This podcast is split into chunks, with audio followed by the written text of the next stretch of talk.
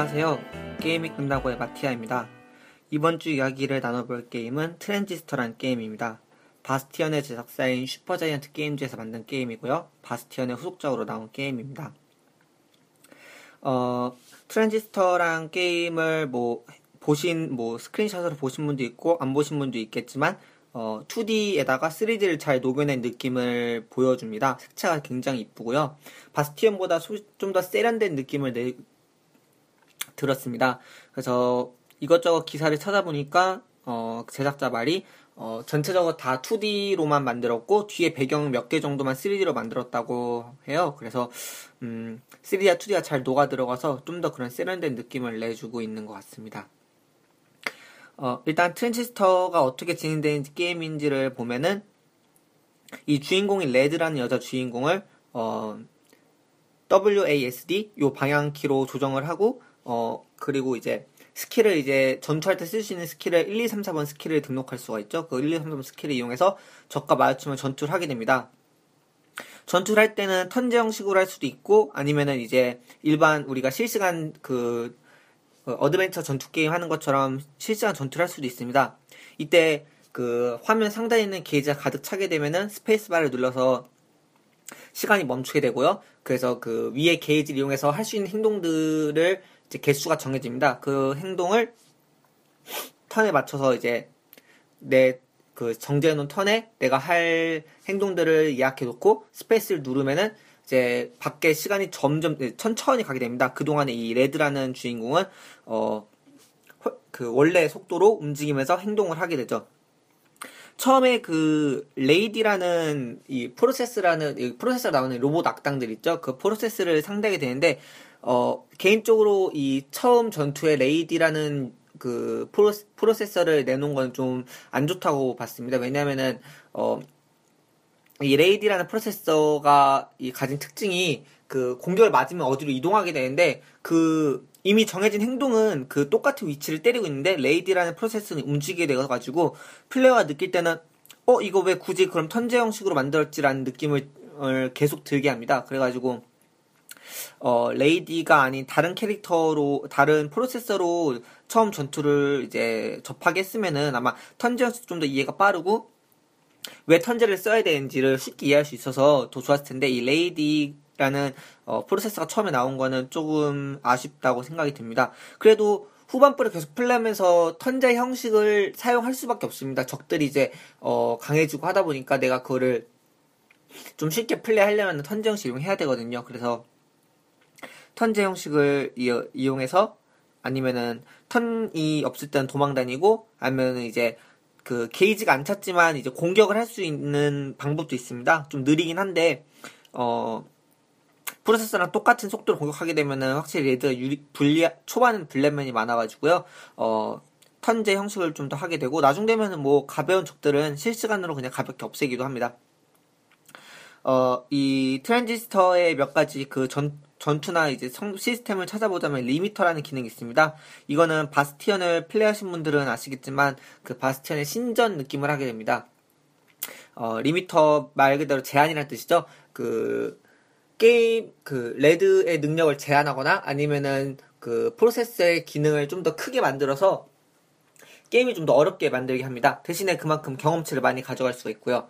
경험치를 가져가면은 이 그 뭐지 레드가 가지고 있는 메모리가 늘어나게 되거나 아니면 기술을 습득할 수 있는 개수가 많아지게 됩니다. 일단 1, 2, 3, 4번에 넣을 수 있는 기술 1, 2, 3, 4번에 기술을 넣으려면은 그 기술마다 메모리가 있는데 그 메모리의 총합이 그 레드가 가지고 있는 메모리의 총합보다 낮아야 낮거나 같아야 장착을 할 수가 있습니다. 그래서 level up을 할수록 많은 기술 장착을 할 수가 있고요. 기술 하나는 이제 다른 기술의 passive 효과로 넣어서 그 passive 효과를 내거나 아니면은 캐릭터 자체 passive를 박아가지고 전투를 하면서 이제 중간중간에 passive 효과를 낼 수가 있게 합니다. 그래서 기술 하나당 active 효과 하나 그리고 passive 효과 두 개를 갖게 되는데요. 이 그 본 기술의 passive로 들어가거나 아니면은 주인공 레드의 passive 기술을 넣어도 메모리를 먹게 되니까 게임을 하다 보면 이제 메, 기술은 많은데 메모리가 모자라가지고 게임을 진행하기가 어려운 경우가 발생하니까 계속 level up을 많이 해두시는 게 좋다고 봅니다. 어, 일단 게임에 대한 전반적인 진행 사항에 대해서 얘기를 나눠봤고요. 그 다음에 이제 게임이 어떻게 이야기를 갖게 되는지 스토리에 대해서 얘기를 하려고 합니다. 여기서부터는 이제 전에 말씀드렸다시피 스포일러를 포함할 수밖에 없기 때문에 이 부분은 이제 게임을 플레이하지 않으셨던 분들이나 아니면은 뭐 어, 게임 스포일러를 당하기 싫으시다 하시는 분들은 잠깐 넘겨주시고요. 그 다음 부분 들으면 되시겠습니다. 일단 게임에 대한 간략한 스토리를 말씀드리면은 주인공 레드가 있습니다. 어, 기억, 기억 상실증에 걸려서 깨어나게 되고요. 옆에 있는 검인 트랜지스터라는 검을 들고 깨어나게 됩니다. 조금 플레이하다 보면 이제 주인공 레드가 포스터를 보게 되는데 자기가 이제 그 유명한 가수였다는 걸 알게 되죠. 포스터를 보면서. 그래서 이 레드가 살고 있는 곳은 클라우드 뱅크라는 이제 가상의 이제 공간에서 살, 어, 현실이 아닌 가상의 이제 세계관에서 이제 살고 있는 레드인데 자기가 노래를 부르고 있을 때, 어, 그, 캐머라타라는 그 조직에서 자신을 공격하게 되죠. 그래서 자신이 사랑하는 남자가 그, 그, 캐머라타의 공격을 대신 받고 죽게 됩니다. 근데 이 캐머라타의, 어, 있던 그, 그랜트라는 이제 수장이 트랜지스터로 이제 레드를 공격을 했고, 그 공격을 남자친구가 맞음으로써 이제 눈을 딱 뜨게 됐을 때는 레드는 그 트랜지스터라는 검하고 레드만 갖고 있게 되, 레드만 눈에 뜨게 되는 겁니다. 이 트랜지스터라는 검 을 통해서 이제 그 주인공이 스페이스바에 눌러서 그 프로세서, 프로세서들의 속도는 느려지는데 레드만 빠르게 움직일 수 있는 기술을 이용할 수 있게 하고요. 실제로 이 게임을 쭉 플레이하면서 이제 레드는 어, 캐머라타라는 조직이 왜 나를 공격했고 내 기억이 없어졌음으로써 어떠한 그 기억을 내가 잃어버린 기억을 찾기 위해서 노력하는 과정을 그려나가게 됩니다. 실제로 끝까지 플레이해 보면은 이 캐머라타가 구체적으로 왜 레드를 공격했는지 그리고 트, 그 캐머라타가 어 이 클라우드 뱅크 자체를 이제 무너뜨리면서 또 클라우드 뱅크라는 도, 그 도시 내에 하이라이즈라는 그 마을이 있는데 그 마을을 왜 공격하면서 왜 파괴했고 그러한 이유가 정확히 나타나지 않습니다. 뭔가 캐머라타는 공격을 함으로써 새로운 뭔가를 이뤄내려고 했는데 어, 그 자체는 스토리상으로 정확히는 나오지 않고요. 그 아마 여러 가지 그 주어지는 정보들을 가지고 어, 플레이어들이 추측하게 만들어 놓은 것 같습니다. 그러면서 이제 어, 뭐 중간중간에 뭐 스파인이라는 이제 촉수라고 할까요? 그런 것들도 나오고 정확히 뭐 프로세서 프로세스들이 나오는데 왜 프로세스들이 뭐 왜 굳이 이게 뭐 이렇게 레드를 공격하고 이런지 정확히 나오지 않아 가지고요. 뭐 이래저래 해 가지고 이제 어 레드가 캐머라타에 가고 캐머라타에서 이제 맨 처음에 이제 시빌을 만나게 되죠. 시빌을 만나게 돼서 시빌과 싸우는데 시빌도 프로세스화가 돼버렸고 시빌을 이기고 나서 이제 어, 캐나다 본부로 갔는데 로이스랑 그랜트는 자살을 해버렸고 자살해버려서 이제 페어뷰로 가서 이제 로이스를 만나게 가, 만나러 갔는데 이제 그 로이스랑 싸우고 이제 로이스랑 싸운 다음에 그 트랜지스터를 이제 유일하게 이제 그 레드가 사용할 수 있게 되죠. 그러면서 이제 뭐 마지막에 도시를 구조를 어 레드가 어 변경하게 되면서 그 도시가 이제 파괴해서 멈추고 새로운 도시를 발견, 새로운 도시로 나아간다라는 것까지는 이해할 수가 있겠는데, 그, 결국에는 이제 레드가 자살을 하게 되죠. 마지막에 트랜지스터가 말리는데도 불구하고 레드는 자살을 하게 됩니다. 그래서 솔직히 말해서 저는 이 스토리가 뭐 명확하게 주어지지 않은 점에 대해서는 뭐 크게 불만 없었습니다. 몇 가지 어, 영화들을 보거나 소설들을 보더라도 그 세계관이 정확히 주어지지 않는 세계관들이 많잖아요. 그 어, 이번에 노벨 문학상을 받은 파트릭 모디아노의 소설만 봐도 세계관이 구체적으로 막 딱 이렇게 주어지지 않습니다. 뭐, 뭐, 주인공의 기억을 잃어버렸는데 기억을 찾았다. 그런데 그 기억이 진실인지 아닌지는 여태까지 독자 몫으로 남겨놓고 그런 영화들도 많죠. 그래가지고 이제 저는 뭐, 음, 뭐 캐머라타 정확히 뭘 원했던 건지 이런 건 중요하지 않은데 왜 결국에 레드가 자살할 수 없, 자살할 수밖에 없을까에 대한 의문은 끊이지가 않았습니다. 솔직히 그렇잖아요. 그 분명히 레드는 이 제가 플레이함으로써 그 레드가 일련의 사건을 겪음으로써 뭔가 겪어온 것이 뭔가 겪고 알게 된 것이 있기 때문에 자살한 걸 텐데 이 플레이어는 그를 캐치하기가 어렵다는 점에서 답답하기가 그지가 없습니다. 그래서 음, 몇 가지 어, 제 가설이죠. 제 추측을 해보자면은 어,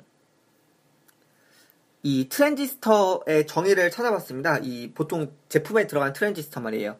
그 트랜지스터란 말을 찾아보니까 변화하는 저항을 통한 신호 변환기란 뜻을 갖고 있더라고요. 그래서 이 트랜지스터라는 게임 플레이하다 보면 아시겠지만 어 기술을 장착할 때 보면 그 기술 내에 그 기술마다 그, 그 캐릭터들이 들어가 있죠. 레드 같은 경우는 내려찍기, 그리고 그 에러라고 나오는 나, 에, 레드의 남자친구는 붕괴, 붕괴시키기, 그리고 뭐, 어, 시빌 같은, 시빌 같은 경우는 뭐, 어, 도움 주기, 이런 등의 기능을 가지고 있는데, 어, 제가 볼 때는 이 트랜지스터의 정의 변화하는 저항이란 말 뜻이 이 죽은 이 죽은 사람들의 저항이라고 봅니다. 그래서 어, 레드가 죽은 사람 앞으로 가면은 그 죽은 사람이 프로그램화돼서 트랜지스터로 들어가죠. 그래서 그 사람의 프로그램 프로그램화된 게 저항이 이제 그 어,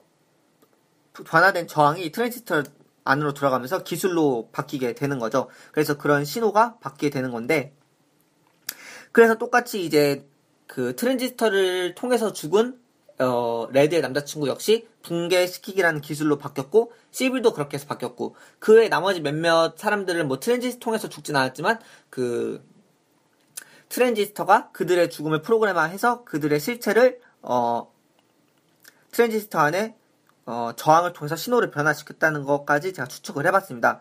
그렇다면 가장 큰 문제점은 이 내려찍기가 그, 붕, 그 내려찍기가 레드의 정보를 갖고 있다는 거예요.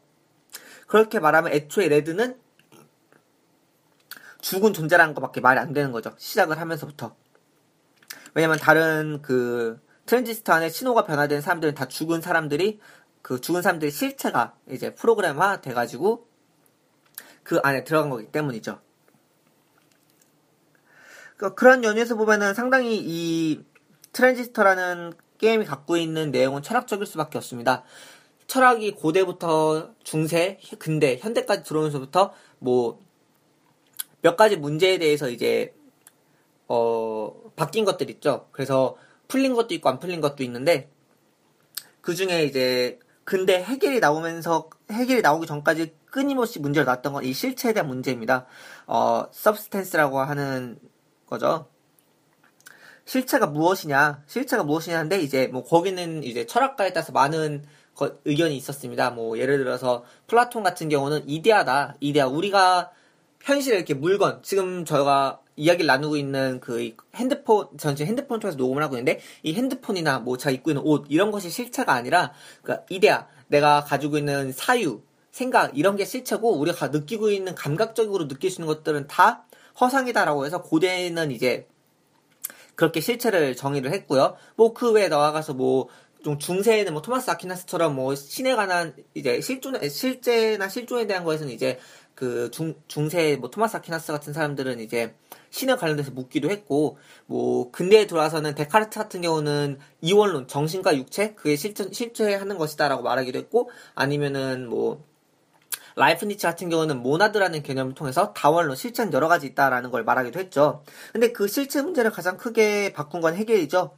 헤겔이 나옴으로써 이제 아, 밑에, 앞에, 앞전에 이제 칸트도 있긴 한데, 칸트는, 칸트도 엄청나게 실체에 대해서 중요하게 말하는 사람인데, 그 이제 어려우니까 살짝 넘어뛰고, 헤겔을 넘어가면 이제, 헤겔은 이제 실체는 우리가 결국엔 볼 수가 없다. 변화한 존재다. 실체 자체가 변화해서 우리에게 지각되는 존재로 다가오기 때문에 그렇게 중요하지 않다라는 말을 하죠. 아, 중요하지 않는 건 아니고, 이제, 그렇게 우리는 실체를 실제 그 자체를 볼 수는 없고 실체가 그 가능태로서 그 발현한 모습만 우리가 볼 수 있다라고 말함으로써 현대 철학에 와서 그 실체에 대한 문제가 완전히 박살나게 되죠. 이제 현대 이제 프랑스 철학자 들레즈나 이제 보드리아르 같은 경우에서 대한 문제가 완전히 사라졌는데 이 트랜지스터는 그 이 게임을 통해 가지고 그 대한 문제를 자기 나름대로 풀어내 가고 있다는 걸로 볼 수가 있습니다. 결국에는 그 실체란 무엇이냐라는 문제에서 말이죠. 결국에서 그런 문제에서 이제 트랜지스터는 실체를 프로그램화 시키고 신호를 변화시킨 거기 때문에 레드는 이제 그 마지막에 로이스랑 싸우면서 로이스랑 싸우면서까지도 어 트랜지스터에 대한 아마 개념을 몰랐을 겁니다. 그래서 로이스가 트랜지스터가 이런 거고 뭐 이런 일을 할 수 있다는 거를 이제 게임 내에서 조금씩 알려주게 되죠. 그걸 통해서 이야기를 해보면은 즉 자신의 실체가 어 현실이 아닌 거죠. 그 트랜지스터 안에 있는 신호일 뿐인 거밖에 안 되기 때문에 어 레드는 결국에 자살을 선택할 수밖에 없었을 거라고 생각을 합니다. 왜냐면은 그 실체는 이제 내가 현실 세계에 있는 게 아니라 그 트랜지스터 안에 있는 신호 변화에 불과하기 때문이죠.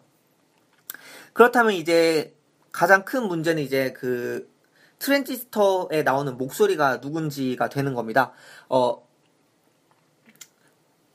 제가 봤을 때는 이 트랜지스터의 목소리는 그 에러라고 나오죠. 끝까지 그, 어, 정보가 나오지 않습니다. 그, skill에 대한 정보, 뭐 레드가 내려찍기라는 skill에 관련되는 인물인데 그 내려 그 레드에 대한 세 가지 정보를 더 얻으려면 레드의 active skill로도 active skill에 포함된 passive skill로도 캐릭터 자체 passive skill로도 이용을 하다 보면 그 세 가지의 이야기가 다 풀리게 되는데 에러는 그 세, 에러라고 나오는 붕괴 skill의 기술은 세 가지가 나오, 다 나오지 않습니다. 봤을 때 그 에러 자체가 지금 트랜지스터인 것 같고 그 에러의 내용 살펴보면은 그 에러 자체도 트랜지스터의 목소리이자 에러의 남자친구가 될 수밖에 없습니다.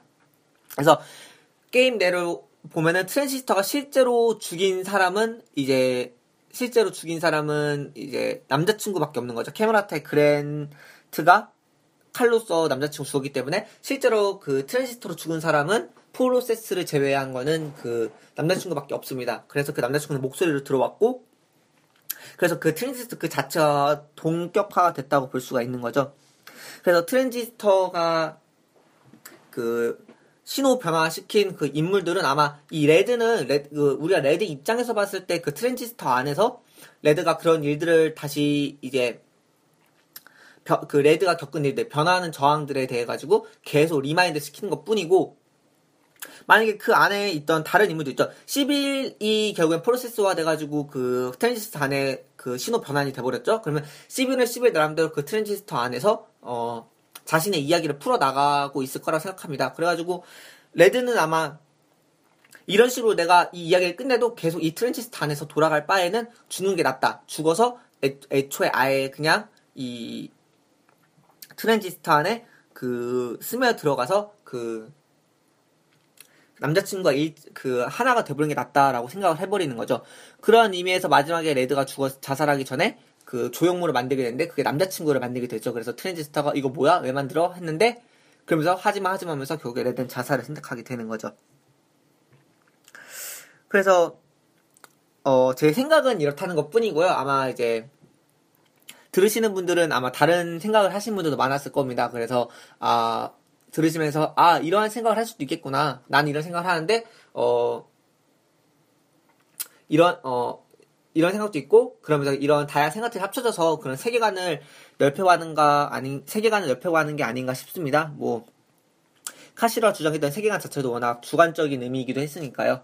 그런 의미에서 보면은 이제 제가 드리고 싶은 거는 안도현 시인의 이야기를 드리고 싶어요. 그 안도현 시 있죠. 뭐 누, 너는 연탄재 한 번도 한 번 차지 말아라. 넌 누구에게 한 번이라도 따뜻한 적이 있었냐라는 시 그런 연탄재란 시를 쓰신 안도현 시인이죠. 중학교 때 배우셨죠. 그 안도현 시인의 그 강연에 제가 한번 참석한 적이 있었는데요. 그때 제가 물어본 게 있습니다.